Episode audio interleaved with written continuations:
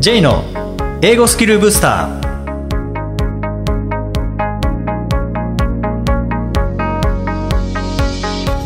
こんにちは。J こと早川浩二です。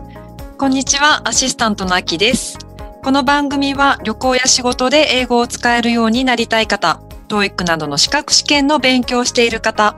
英語学習へのモチベーションを高めたい方にスキルアップのコツをお伝えしていく番組です。J さん、今回もよろしくお願いします。よろしくお願いします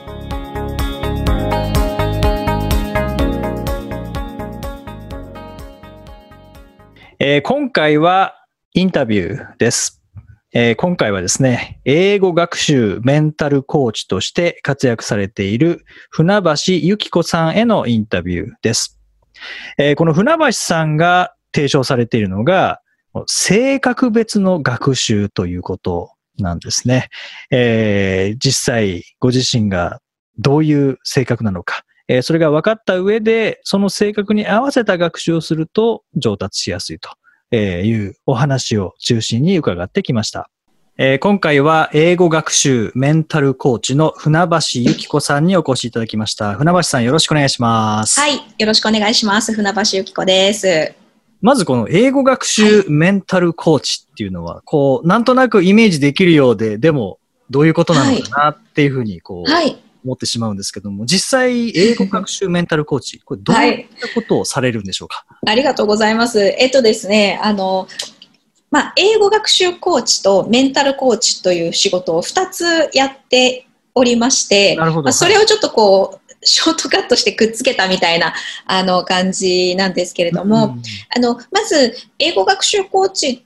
J 先生聞いたことはありますあります聞いたことね。ははい、ありがとうございます。あのまあティーチャーではなくコーチというあのスタンスで学習者の支援をするというお仕事なんですけれども、まあ学習者さんと一緒に目標を立てて現状を把握して、その目標と現状の間をどうやってつないでいくかっていう効率の良い学習方法そのものを指導すると。うんえっと、一方で、英語自体を教えることはあんまりないっていうのが、あの、学習コーチのお仕事になります。はい。で、多くの場合が、えっと、一回関わるというだけではなくて、えっと、まあ、数ヶ月だったりとか、まあ、あるいは、あの、もっと長く継続的に関わる方もいらっしゃいますが、学習の PDCA を一緒に回すお手伝いをするっていうところまでサポートしますので、うんまあ、週に1回とか2週間に1回お目にかかって、えー学習の効果測定をして改善ポイントを探しながら一緒に、まあ、走っていくというようなタイプのお仕事が学習コーチです。うんなるほど。で一方で私メンタルコーチというお仕事もしていて、はい。えっ、と、まあ、英語に関わらず、あの、例えば、えっ、と、セールスの目標達成のサポートをしたりとか、あの、マネージャーさんがチームをどういうふうに作っていこうか、みたいなことをサポートしたりとかですね。あの、結構広く全般、あの、人のお悩みを解決するというお仕事をしています。で、はいえっと、学習コーチングにメンタルコーチングを合わせるっていうのは、例えば、えっと、英語の勉強の計画はすごく素晴らしいものができたんだけれども、どうしてもうまくいかないうんとかってなった時に、実は、まあ、心のブロックがこう作用していて、ネガティブに、えーまあ、その方の学習を阻害しているとかですね。あと、えっと、英会話だと特に、まあ、人とのコミュニケーションがもともと苦手なんていう風になってくると、英語の学習支援だけではどうにもならないような部分もありますので、はい。まあ、そういったところで人の価値観をこう明らかにして、あのーその部分をサポートするっていう感じかな。うんまうまく説明できてるのかな。うんはいあのそんな、はい。そんな感じで学習だけではなく、はい。人の心のサポートも含めて、あの、活動しているっていうのが、うんはい。私のお仕事になります。なるほど。あの、まあ、プロフィールで拝読した、拝見したんですけども、まあ、今、英語学習をサポートされてはいいる船橋さんですけど、もともと、こう、英語学習を始めたきっかけっていうのが、2008年のリーマンショックにおける、まあ、逆境ということを読んだんですけど、あの、このありがとうございます逆境っていう言葉にちょっと、ピンときたというか、はいもし、あはいの、これが一体何だったのかあ伺ってありがとうもよろございますしいでしょうか？はい。いや、ちょっとリアルなことが書きづらかったので、はい逆境って書いたんですけれども、あの、ちょうどですね、あの、12年前か、はい。今私再婚してるんですけど、その時ちょうど離婚したタイミングでして、うんえっ、と、で、しかも、リーマンショックだったので、えっ、と、そのプライベートな、うんと、パートナーシップの崩壊と、えっと、その時イベント業界で働いていたんですが、えっと、予算がカットになり、リーマンショックでイベントがどんどんなくなり、えっと、なんか転職せざるを得なくなり、あの、契約社員として、まあ、うん事務職で働くみたいな、やったこともないような仕事に就き、で、その先どうなっていくのかが見えないみたいな感じの、なんか、仕事もプライベートも、なんかだいぶ、そして経済的にも、すごくへこんだっていううん感じですかね。はい。で、えっと、なんか人生の突破口が開けないかなと思って、3つのことにチャレンジしたんですね。はい。で、一つが、フルマラソンを完走するっていうことで、はい。で、本当私バカだったなと思うんですけど、なんかその時は42.195キロ走り切ったら、なんか人生で違うものが見えるんじゃないかみたいな、うんなんかですね、妙な妄想を抱いてたんですね。はい。で、走って、翌日、筋肉痛だけが残ったっていう、あの、なんかこう、あれあれ？走り切って感動したけど、まあ、なんか別に日々は変わらないな、みたいな経験をして、で、その恥の上塗りなんですが、じゃあ、そうか、フルマラソンがダメなら、富士山に登頂しようと思って、あの、一人で富士山に登りに行ったんですよね、夏に。うんで、それもすごい達成感があったんですが、あのーまた翌日もガクガクの、あの、足の筋肉痛とともに、なんか自分がその時はなんかこう納得のいってない職場にまた行くみたいな、うん。あれ、そっか、これだとどうもダメだと思って、で、その3つ目に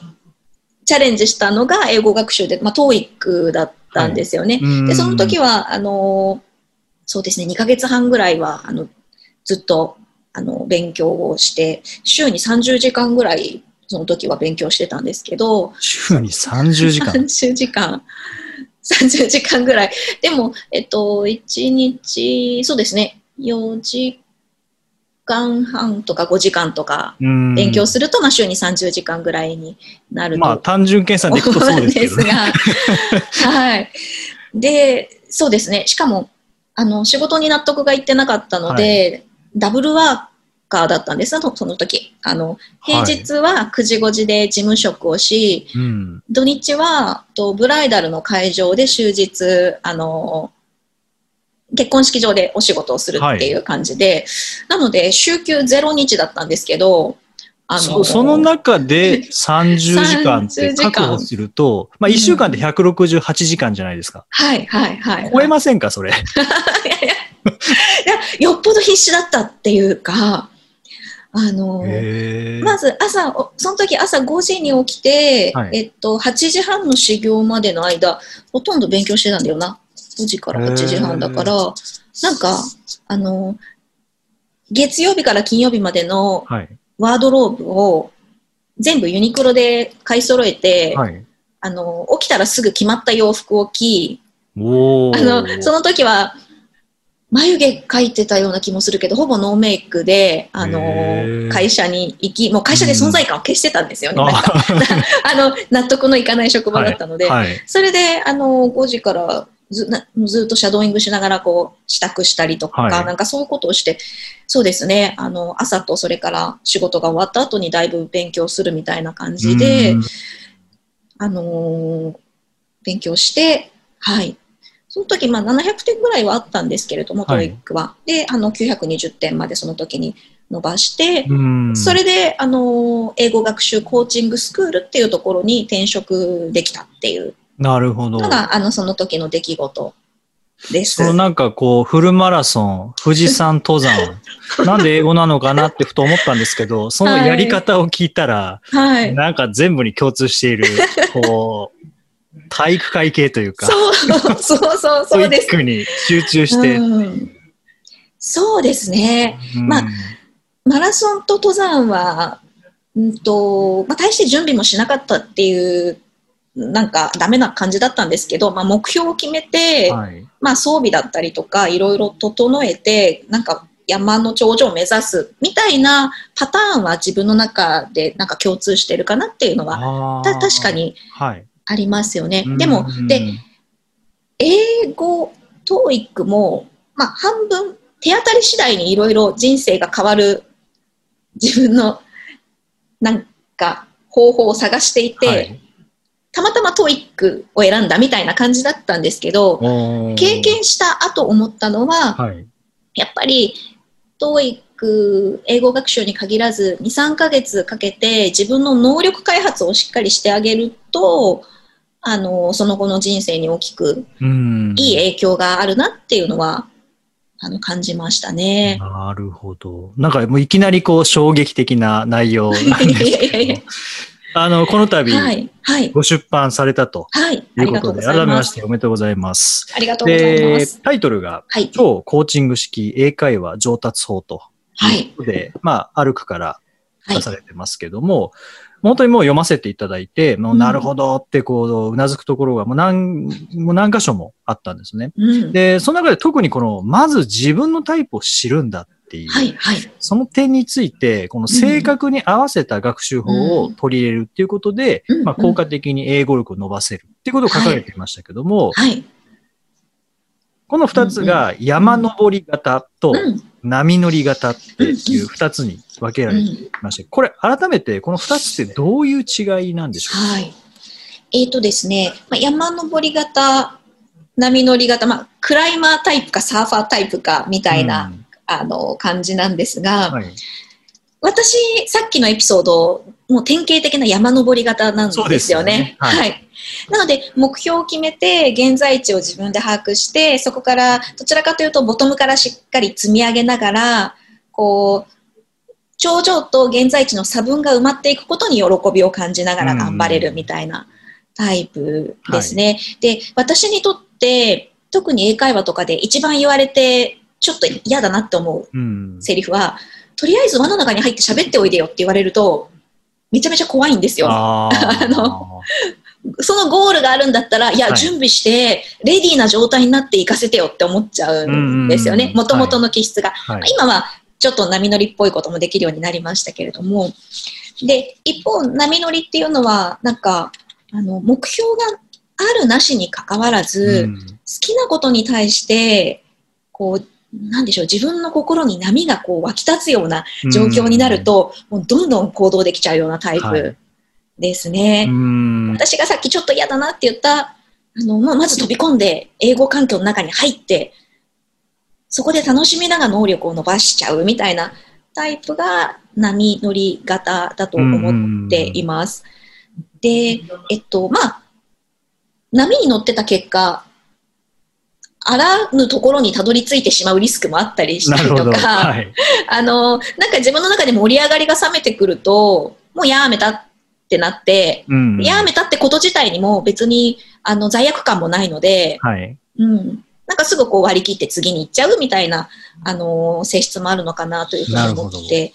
います。僕はなんかその二つだと完全な波乗り型ですね。ああ。いや、でも、あのー、なんでしょう、時流を捕まえるというか、はい、チャンスにうまく乗って人生を切り開いていけるみたいなところは、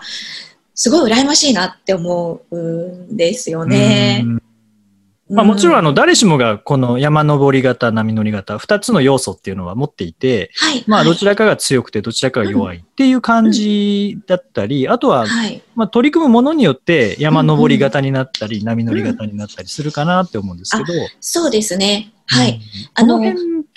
自分がじゃあどっちの方なのかっていうのは、なんとなく今の話を聞きながら、あ、はい、なんかこっち側っぽいなっていう感じの見つけ方でいいんですかね？うん。うん、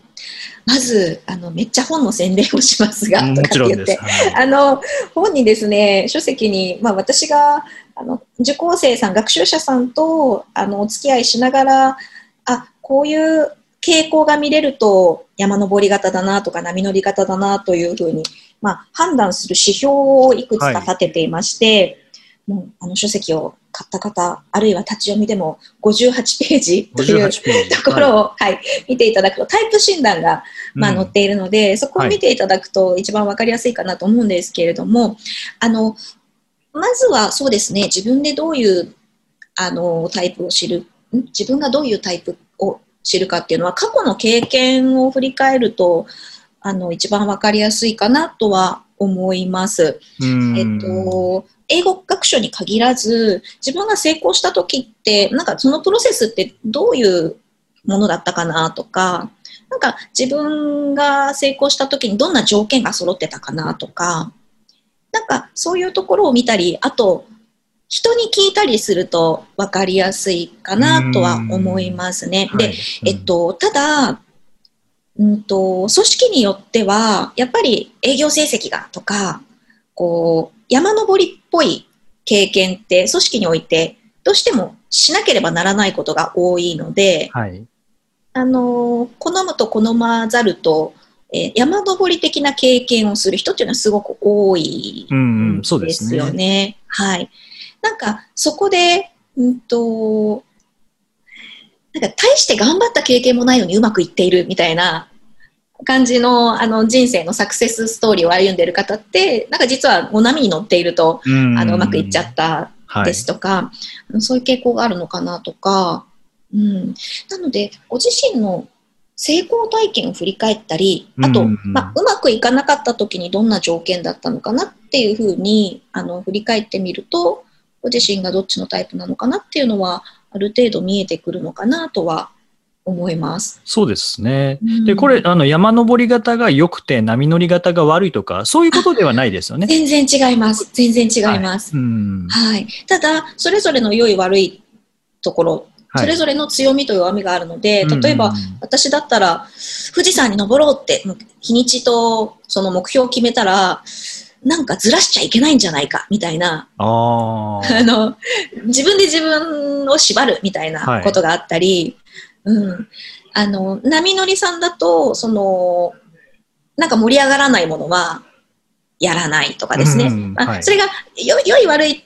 というのとはちょっと違うかもしれないんですけれども、時に英語学習においては目標に届かないっていうことになったり、うん、そうですね。うん、するのかなとは思います。うん。うんやっぱり大事なところは、それぞれ、まあ自分がどっちのタイプなのかっていうのを知って、うんそれに合った学習法を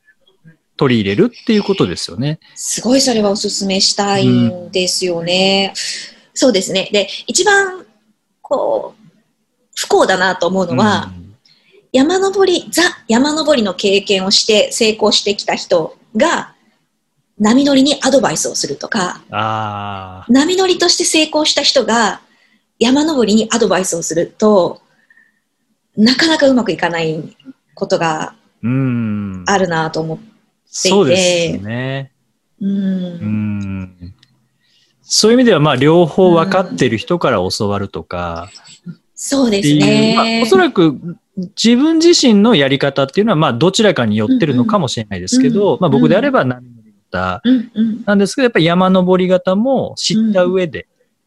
こういう人はこういうやり方をすると伸びやすいとか、逆に山登り型で学習してきた方は、はい、波乗り型の人はうんうどうすればやる気になってうん伸びていくのかっていうのを知った上で指導するっていう、やっぱそこも大事ですよね。そうですね。そうですね。うんで、これ、山登り型、波乗り型って言ってるんですけど、まあ、わかりやすくタイプにしただけで、はいあの、人間の価値観の話なんですよね。はい。積み上げていくのが好きとか、そ、それを大事にして生きているとか、うん。あと、その瞬間瞬間楽しいということに自分は価値を置いているとか、うんで、やっぱりその真逆のタイプの人が、あの真逆のアドバイスをすると、やっぱ自分と違う価値観のものをこう投げられてるってことになるのうん。で、やっぱ受け入れがたい部分があって、ね。ただそこに価値観には優劣がないっはていうものだと思うんですよね。うんうん、なので、私が今回出版させていただいて、まあ、ちょっと読書会みたいなのをこうさせていただいたときに、まあ、波乗りさんと山登りさんがこう集まって、面白いことが起きたんですよね。うん。90分経つと、私波乗りだけど、ちょっと文法をかじってみてもいいかなって思いましたとか、あのこう、本当にいろんなタイプがいるんだってことが、ズームのオンライン読書会で皆さんで意見交換することによって、はいここまで英語学習の成功体験が違うっていうことに皆さんびっくりして、うん。ただそれでもそれぞれがそれぞれの道のりである程度英語を伸ばしてきたってことが分かったときに、波乗りさんはちょっと文法やってみようかなって思ったりとか、うん。うんあ、のー山登りさんも、なんか、ちょっと間違えてもいいから、今すぐにでも喋る時間を作ってみようかなとか、うん逆のタイプの可能性に気がつくってことが起きて、それは素晴らしいなっていうふうに思いましたね。これバランスとしては、どっちの方が多いとかっていう、なんか傾向みたいなのってありますか？うん。私が個人的な肌感ですけど、日本人は山登りさんの方が多いかなっていうふうに思います。うん。それは英語学習に限らずスポーツなどでもやっぱりボトムアップというんですかね、うんいきなりえいって競技をやらせるというよりもやっぱ素振りをしましょうとか、はい。こうマラソンで体力を鍛えてとかあのそういうような感じの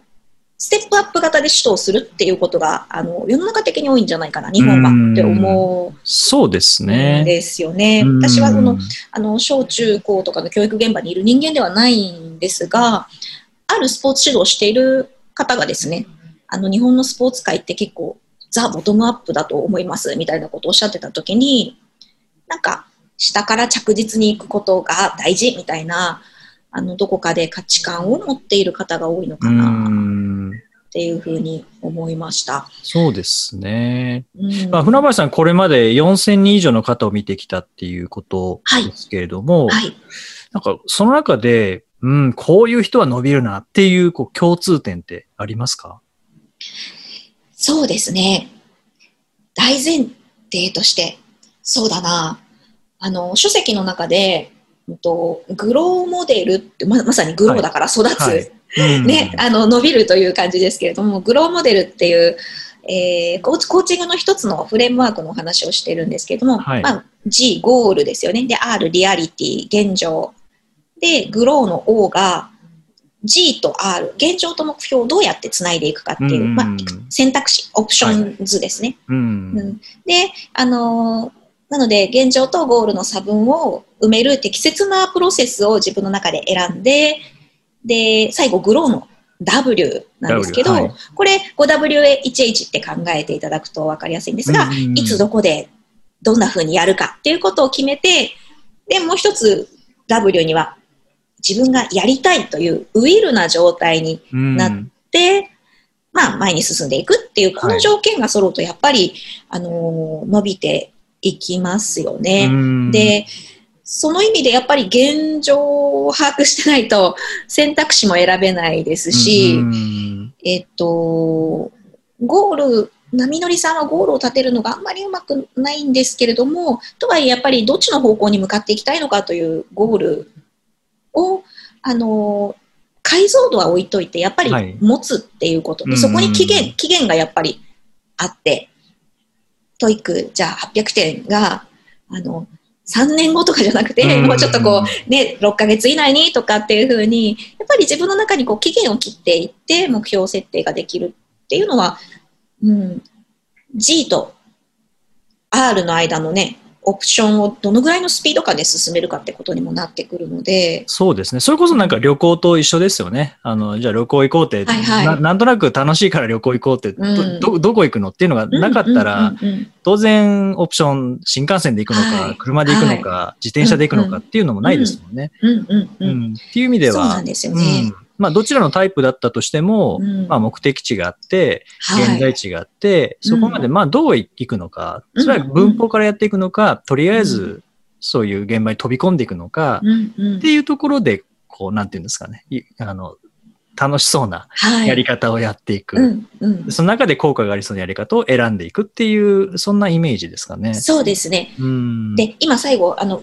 W、ウィルっていうのをお伝えしたんですが、これに大きく影響しているのが実はタイプなんですよね。どういう、どうういう、自分はどういう学習法がやりたいか。っていうこの、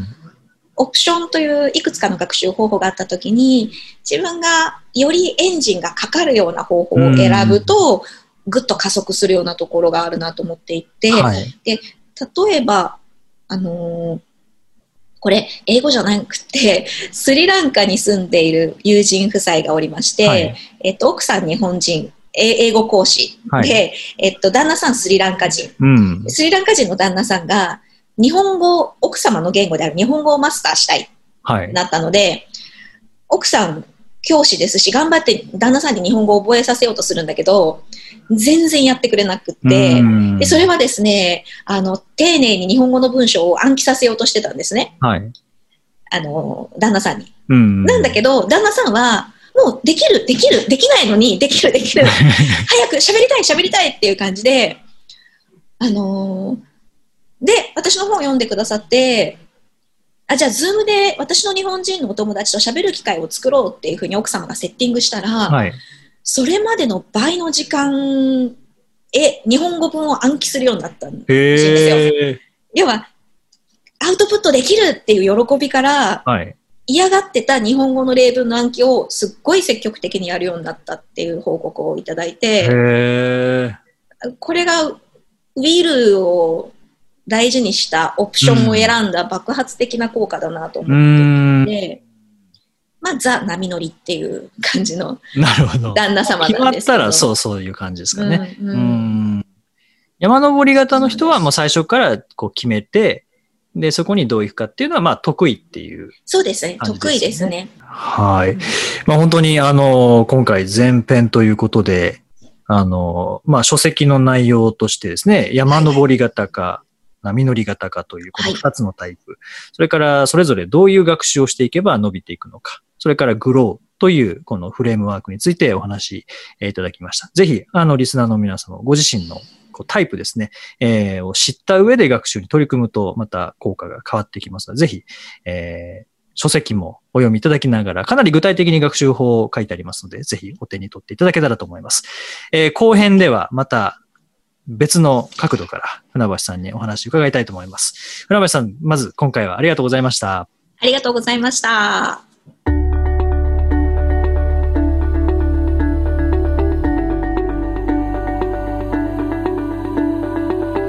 Useful expressions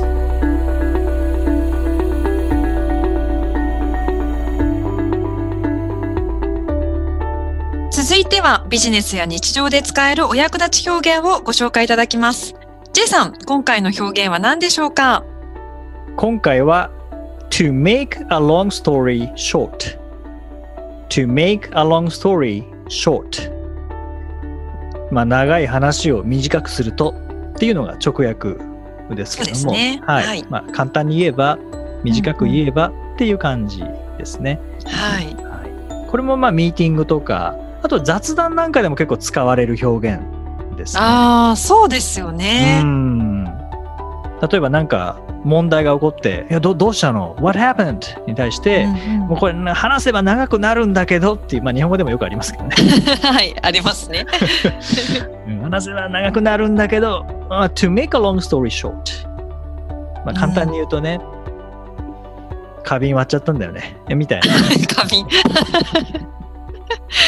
はい。なんかごちゃごちゃこう説明したくない時っていうか、うんそれと複雑になっちゃいそうな時とかも使えそうですよね。そうですね。そう。本当にあの、本当はこう長く説明したいかもしれないですけどね。うんえーでもその質問してきた本人はまあそういう説明じゃなくて結論を知りたいだけとか、はい。うん、でなんか長く説明するとまあ面倒くさいとかうんうん。結構こうパーソナルな感じになってしまう場合にはこの to make a long story short そうですね。簡単に言うとねこうなんですよっていうまあまあいいはいい話にも悪い話にも使えますけどね。うん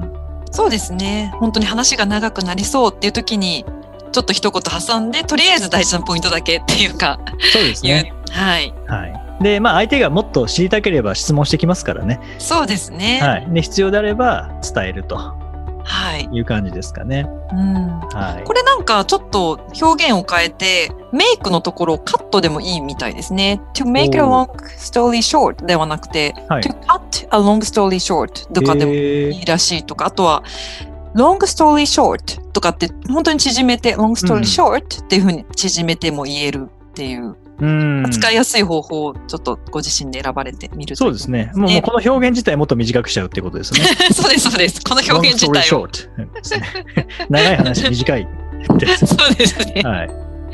うん、これ前にもご紹介しましたけどね、in short っていう表現でもあいいですね。確かにと、短く言うと。あ、はいはい。うん。なんか前にも The point is みたいなこともやりましたけど、ちょっとまはいあそれとも似てますね。うん、そうですね。そうですね。本当にポイントだけ、重要なところ、相手が知りたいところだけ、まあ、パッと言ってあげるっていうのが、この to make a long story short とか、はい。long story short とか、in short とかですかね。はいはい。はい。ぜひ、あの、使う場面は日常的にも、まあビジネスの場面でもあると思います。そうですね。はい。まあビジネスの場面の場合は、まず結論を言って、その後にサポートした方がいいとは思いますけどね。うんう。うんん、ただ、相手があの結論だけ知りたい場合には、こういった表現を、まあ、前置きとして置いた後で結論だけ言うとはい。いう感じでいいと思いますね。うんはい。第37回をお送りしました。J さん。はい。あの、今回リクルートの講座で、はい表彰されたっていうふうにお伺いしましたけれども。そうなんですよ。あの、リクルートの講座を時々担当させていただいてるんですけども、はい。なんかその中で、あの、受講者満足度っていうのにおいて、総合第1位になりましたっていう連絡をいすごいただいて。。はい。はいこれ主にその講座っていうのは英語の講座ですか？それともビジネス分のなんか？全部の講座を含めてですね、ビジネス関係の講座もあるので、まあそうなると、でも内容が全く違うので、はい。まあその順位をつけるっていうのがどこまでこうん。うじ順位なのかってわからないですけどね。わからないんですけれども、まあそれでも、ははい、まああの、受講生の方にご満足いただけたっていうのは、はい本当ありがたい、嬉しいことですね。わあ、素晴らしいですね。満足度調査。えー、すごい。まあでも、あの、満足度、満足度というか、まあ、一番大事なのは満足度ではなくて、その後の結果ですけどね。まあ、 TOEIC コースなので、やはりスコアが伸びるっていう方が大事ではあるんですけども、まあ、その中でも、あ、これだったらできそうだなとか、うんうん。あ、なるほど、なんかできないと思ってたけど、意外と自分はできるんだなっていう、こう、自信につながるような、まあ、内容に、はい、なるように、一応設計はしているので、うんうん。まあ、その辺も、こう、感じていただけたのかなっていういや、もちろん、思いはあります、そうですよね。はい。なんかこれをやってみたいとか、これだったらできるって思うからこそ満足して講座を受けられたと思うわけですもんね。そうですね。はい。で、まあ今こういう時期ですからね、えーこのリクルートさんの講座もオンラインに、はい、移行しているんですけど、まあオンラインでも同じような、まあ結果というか、はい。こう手応えというか、うんうんというのを感じていただけるような、まあそんな内容にできたらなというふうに思っています。はい。はい。さて、この番組ではリクエストやご感想をお待ちしています。メッセージは J さんのウェブサイト、J's ブースターステーションにお問い合わせフォームがありますので、お気軽にお送りください。また、毎日配信の単語メール、ボキャブラリーブースターの購読もおすすめです。J さん、今週もありがとうございました。どうもありがとうございました。Okay, thank you for listening. See you next week.